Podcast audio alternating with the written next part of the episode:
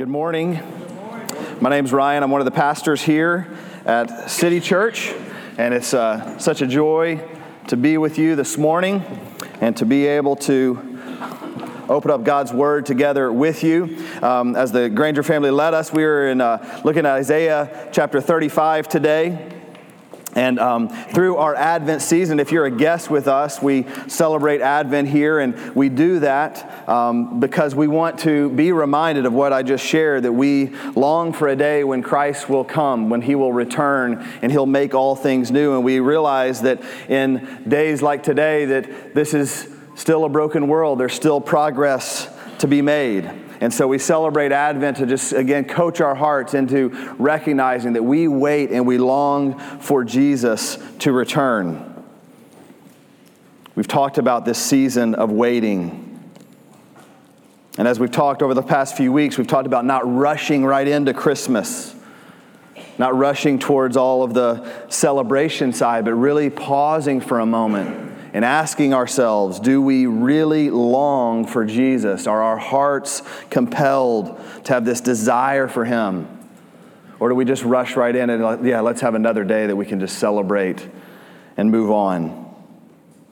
It's right that we should have that desire. And that should be for the Christian. That's the desire of our heart, day by day, week by week, time after time. We are waiting and we are eager for Jesus to come again and take us home. If I were to offer you this morning two modes of transportation, just if you would imagine, just kind of play a game with me here for a moment. But on this side, there's a car.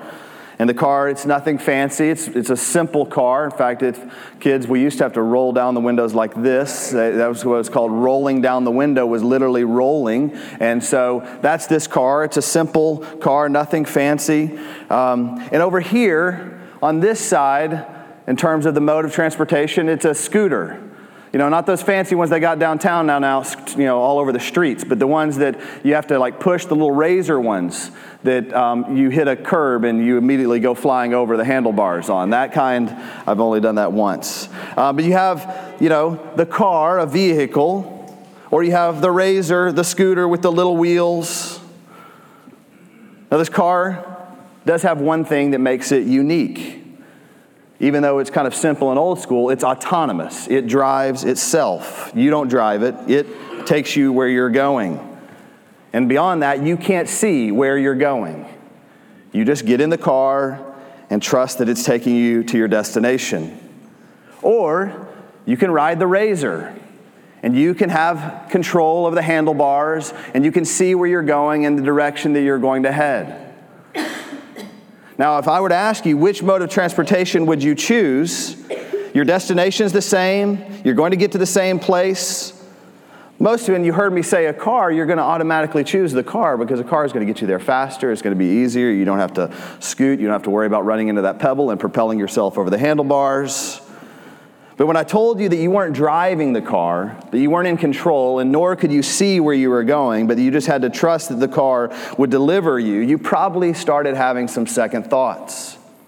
Most of us would desire, would try and, ha- and say, I want to ride the scooter because I get to drive the scooter.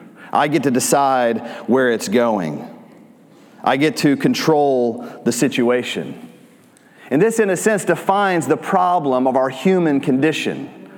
We would much rather be in control, and we're so convinced that if we are in control, that it'll be everything will be okay. As long as I can see where I'm going, as long as I can make the decisions that I want to make, as long as I have total control over the situation, we'll be okay. We would rather make our way to heaven driving a scooter than trust in God to deliver us there safely when He's the only one who can actually deliver us there in the first place. But we'd rather maintain control. Isaiah 34 and 35 are two contrasting chapters in this prophetic book. And all throughout, sort of leading up to these two chapters, God has been telling the people of God through Isaiah who they are. He's also been telling them who he is. So he, he's, if you've read, if you wanted to go home and spend some time this week in the first uh, 33 chapters, in various ways, God is describing who he is. his nature, his character, his faithfulness, his love, his long suffering. But also, he's telling us who we are a fickle people, people who doubt God, who question him constantly, and even find ourselves doubting his love. And so then Isaiah comes to 34 and 35, and through these two chapters, he essentially says, now that I've told you who God is, now that I've told you who you are, it's time for you to decide. Will you be the people of Isaiah 34, or will you rather be the people that I'll describe in 35? Will you choose your own way to get there under your own control, or will you choose faith in God? Ultimately, it comes down to a simple question, a question that every single soul has to answer once and for all. Will you put faith in yourself or will your faith rest in God? That's the question that Isaiah has presented and now describes the result.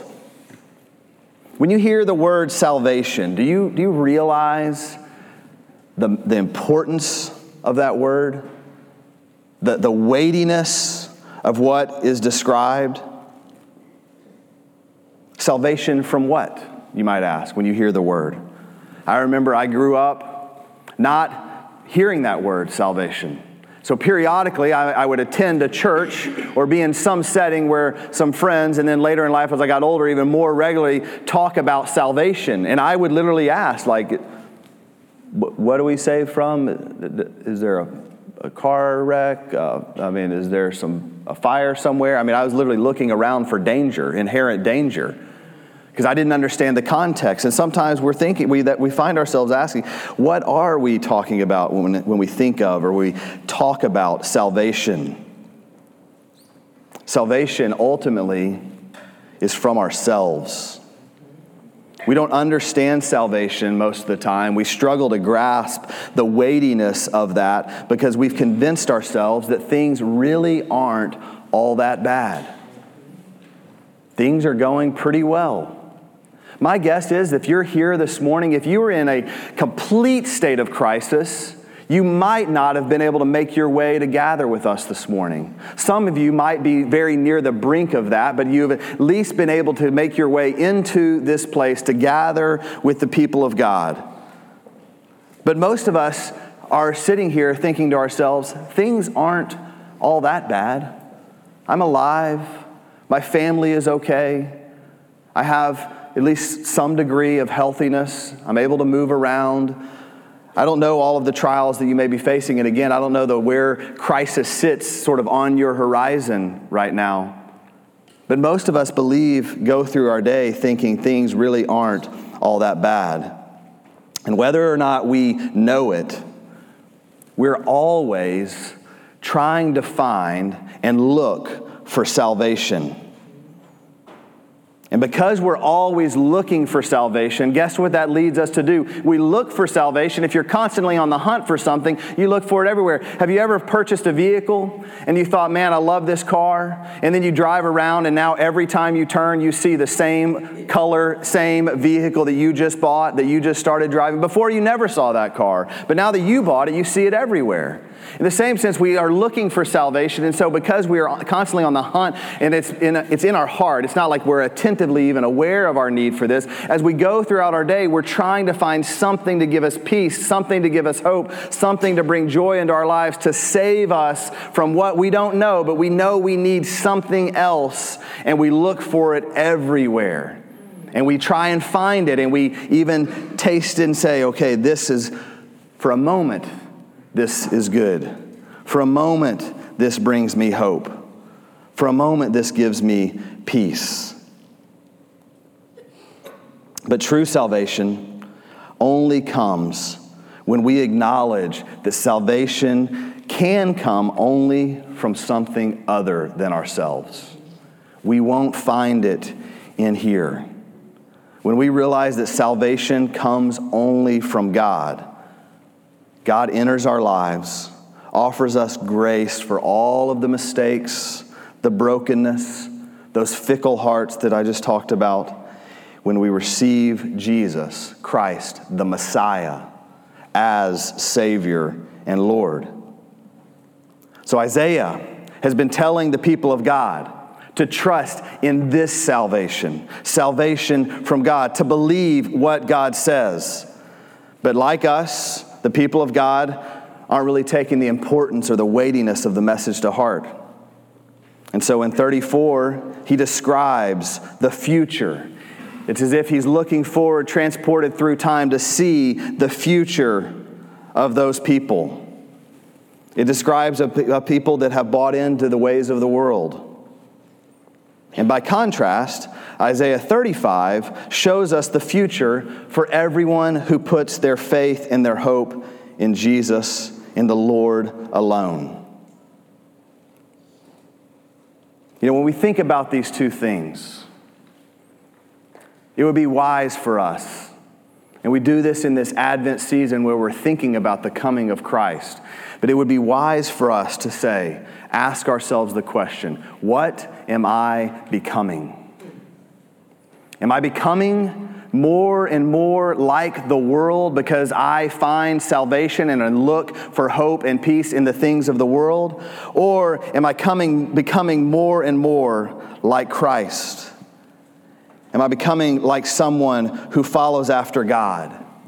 Am I becoming like someone that then the world sees me and sees the way that I deal with things, the way that I handle this life? They think to themselves, that person is different. That person has something that I don't have.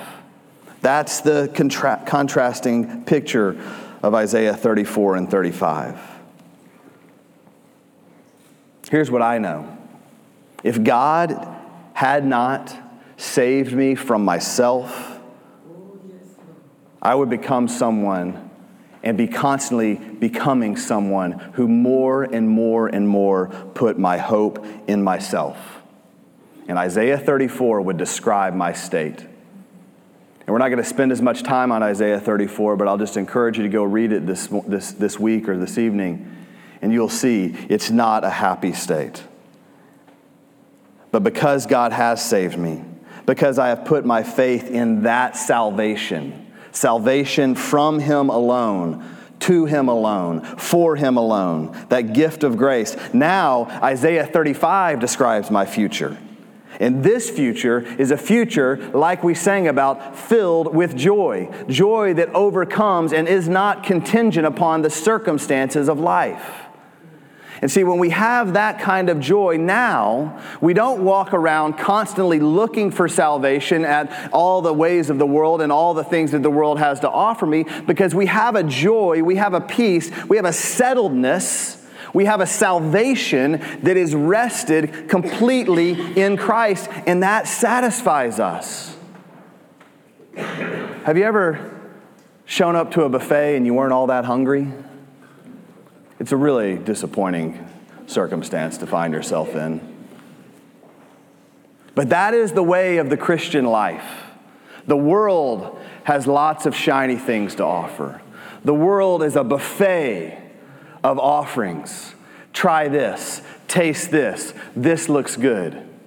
And the Christian is able, because of our salvation in Christ, able to walk through this life and say, I understand that that looks tasty to you, but I am completely satisfied. I am full.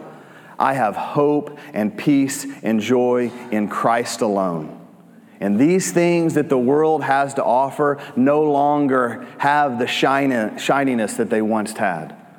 They no longer look so appetizing, so appealing. And let me tell you, that is a place of joy. That's a place of settledness. That's a place of peace.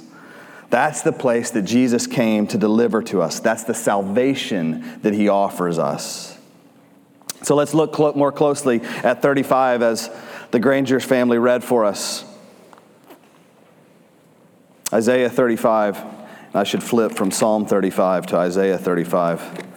I was like, that didn't look right. The wilderness and the dry land shall be glad. The desert shall rejoice and blossom like the crocus. It shall blossom abundantly and rejoice with joy and singing. The glory of Lebanon shall be given to it, the majesty of Carmel and Sharon. They shall see the glory of the Lord, the majesty of our God. Now, I realize when you hear that or you read that, perhaps that sounds kind of confusing and it's a little bit weird, and you're wondering who Carmel and Sharon are. Those are actually places, they're just, just a little different. Lebanon, also a place. And he's saying that there is a place that is going to have joy. And it's what, notice what he says there in verse 1 The wilderness and the dry land shall be glad, the desert shall rejoice and blossom like the crocus. The desert blossoms.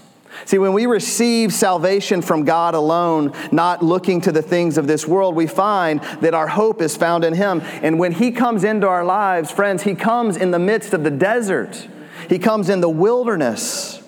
And He says that even in those places where there should not be rejoicing, there should not be joy, there should not be hope, there should be just desolation and dry land and nothing that looks beautiful. And yet, God, when He comes in and delivers salvation to His people, that's what it looks like.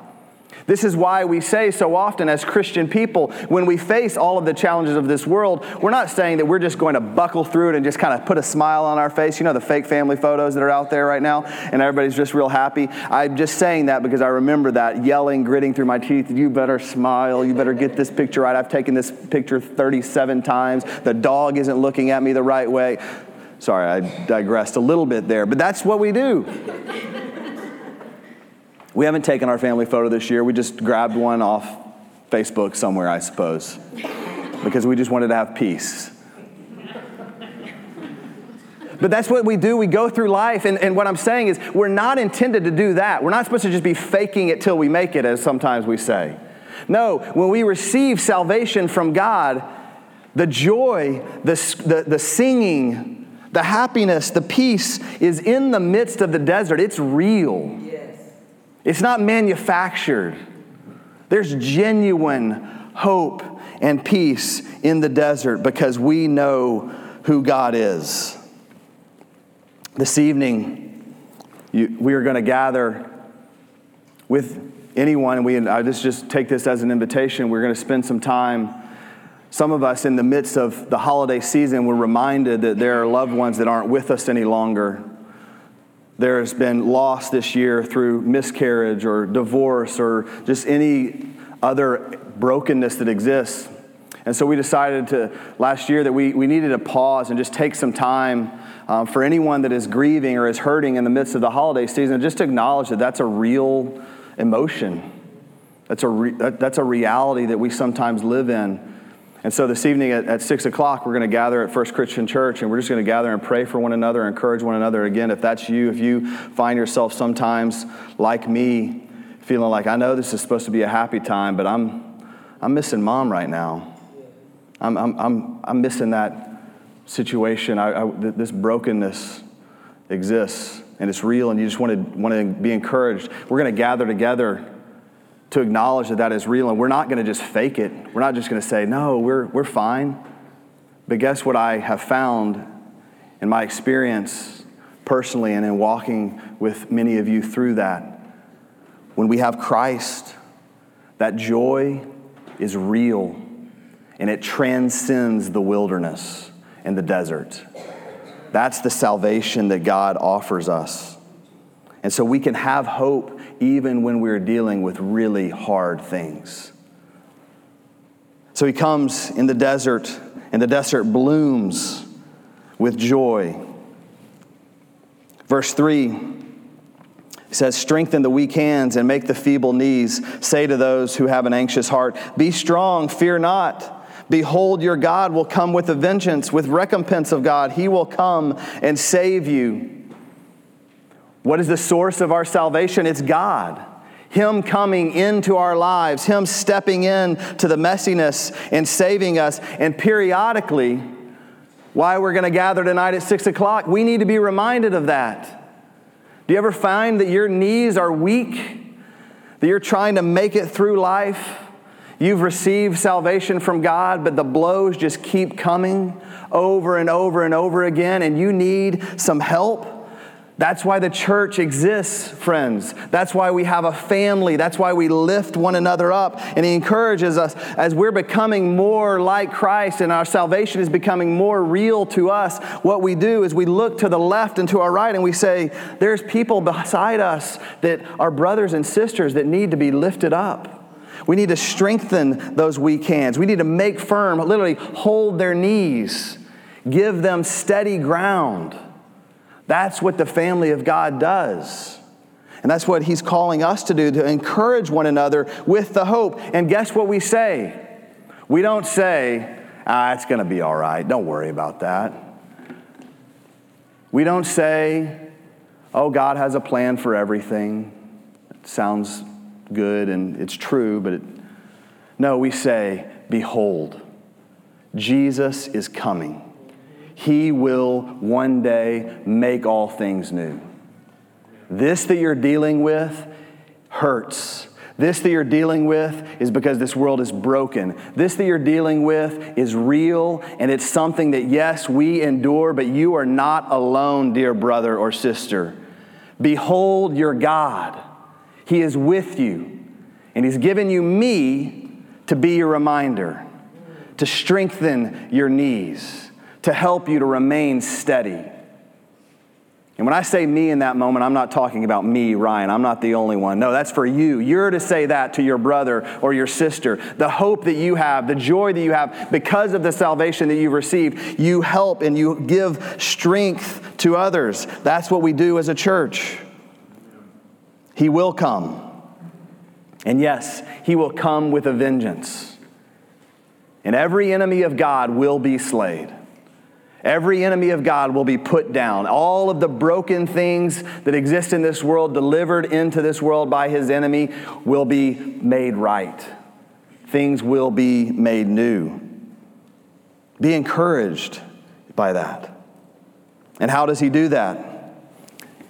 This is what he says in verse 6 and 7. I'll pick up in five just so we can read through. Then the eyes of the blind shall be opened, and the ears of the deaf unstopped. Then shall the lame man leap like a deer and the tongue of the mute sing for joy. For waters break forth in the wilderness and streams in the desert. The burning sand shall become a pool and the thirsty ground springs of water. The haunt of jackals where they lie down, the grass shall become reeds and thistles. I don't know if you've ever been in a desert. I have been in the desert a number of times. I've been in the American desert. I've been in sort of the Middle Eastern desert. I've been in various places in the wilderness where it's dry, where there's literally nothing that looks like anything of life could exist. And it seems to me impossible to think that there could be waters that could spring forth from the ground in those places. In the same way, when I think about the eyes of the blind being opened or the ears of the deaf being unstopped, when I think of a lame man leaping like a deer, all of those things sound impossible to me. And in, the truth is, they are impossible things. You might be thinking to yourself in this very moment, I hear about that hope and that peace that you're talking about. I hear about the joy that comes forth in the desert. And like many of us at one point in our life, some of you today are saying, That is not possible for me. You don't know the depth of my pain. You don't know the reality of my suffering. You don't know the things that I struggle with. You're unaware. And you're right. I am unaware personally. But God is not unaware. And what God's word says to us is that He can deliver the impossible, He can make those things right. And so, that hope that we have to offer you when we try and encourage you and say, God will return, Jesus is coming, as we think about Advent and we think about Jesus in his second coming, not just his birth in the manger, but when he returns again to make all things new, we have hope, we have peace, we have joy because we're looking forward. And we believe with everything in our heart that God can do the impossible. And now you're saying to yourself, well, that's great for you. You believe that, but I don't. Let me tell you why I believe that. Because I was dead, and Jesus made me alive. Because I look around this room and I see face after face after face of dead men and women who've been made alive through Jesus Christ. He's done the impossible. I look around this room and I see marriages that have been restored and healed. He does the impossible. I've seen, I look around this room and I see people who have been sick, who have been healed, not just by modern medicine, but by Almighty God Himself. He does the impossible. I look around this room and I see people who have experienced death and loss and suffering that you might not know about them, but I do know about them, and I see them sing to Jesus with their hands in the air, testifying to his goodness. He does the impossible. The testimony of this room for anyone in this room that is saying, I'm not sure you know what you're talking about. I don't really believe you. You're surrounded by people who sing to Jesus because he's done the very thing that would be impossible in our own lives. That's why we are here. That's why we gather. And that's why we have joy because he has delivered for us salvation that is real.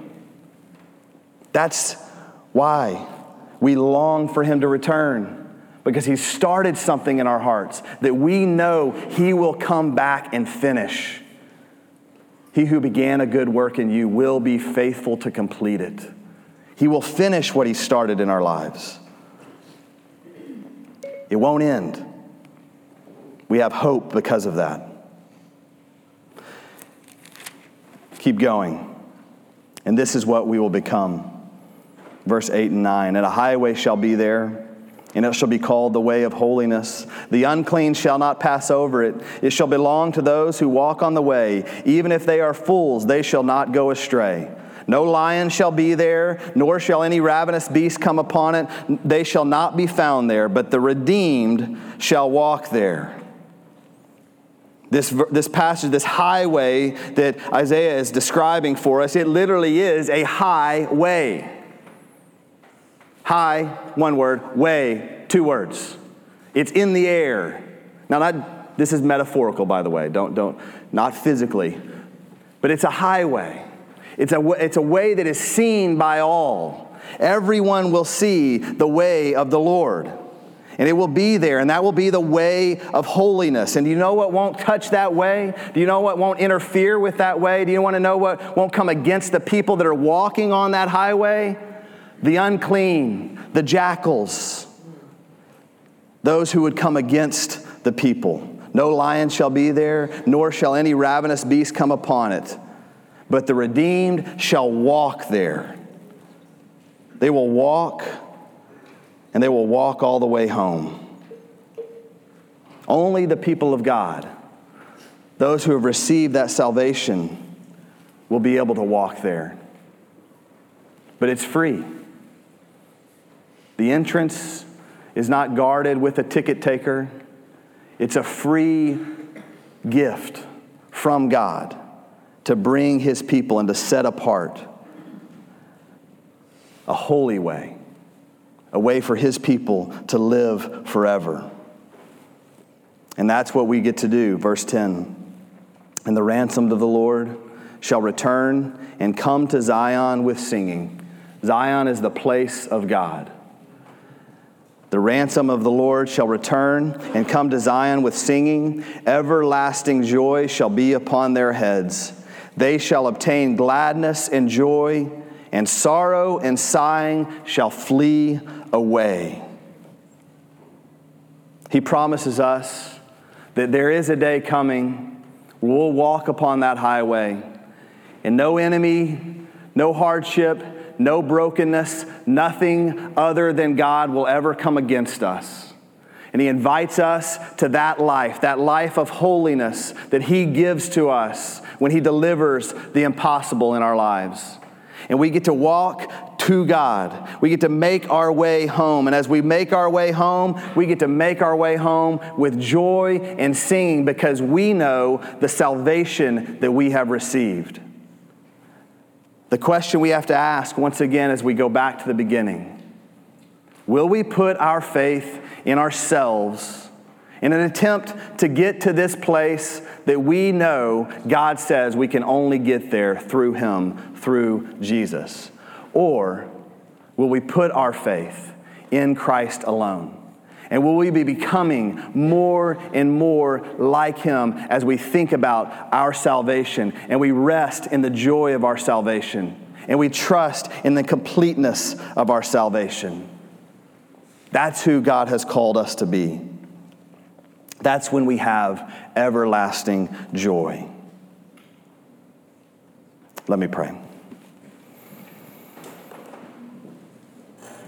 Lord Jesus, I thank you again that your word is true. I thank you that in the desert we can come. You deliver us into everlasting joy.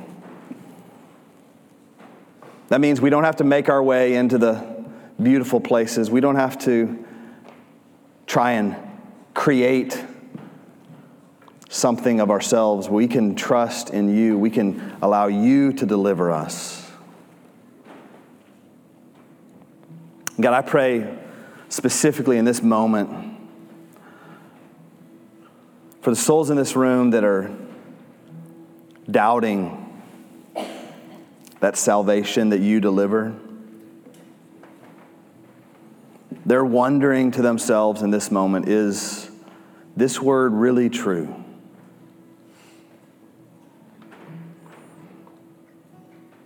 And right now, it might seem as if the wrestling of their heart is an impossible task for you to overcome.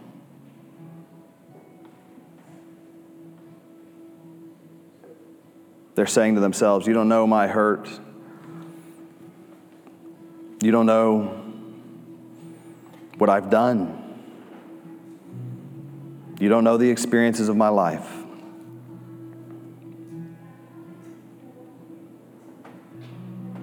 And they're right, I don't know. But I do know that you know God.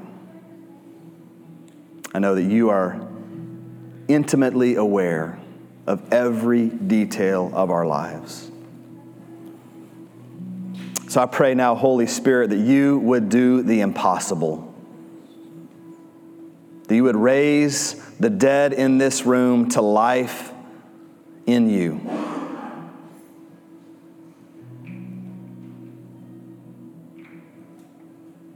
Would you give them salvation? Holy Spirit, move. You cannot be stopped. What you desire will happen. So I plead with you in Jesus' name to lead them home.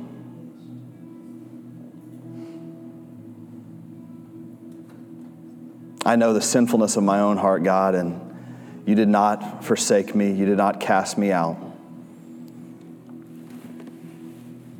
But you gave me life, and you've given me joy, and you've given me hope that overcomes the circumstances of this world. And so, in love, how could I not desire that for every person in this room? So I pray for your hope and your peace to overwhelm this room.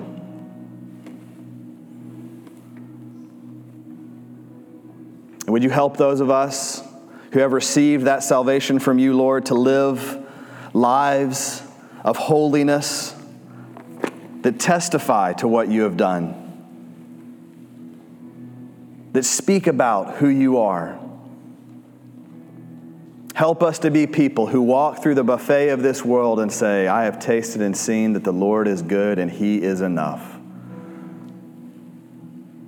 He's it for me. So that we might testify to your salvation, to your goodness, so that we might bring glory to your name. That's what we desire, God. That's it. We want to bring glory to your name. So let today be the day of salvation for anyone who is far off from you this morning, Lord. And let today be the day that we rest completely in the peace of your salvation, the hope that you give to us. And let us join with all the angels, singing joyously, testifying to the work that you have done. And looking forward to the day when you will come home, you will come back, take us home, and complete that work. We pray all these things in Jesus' mighty name. Amen.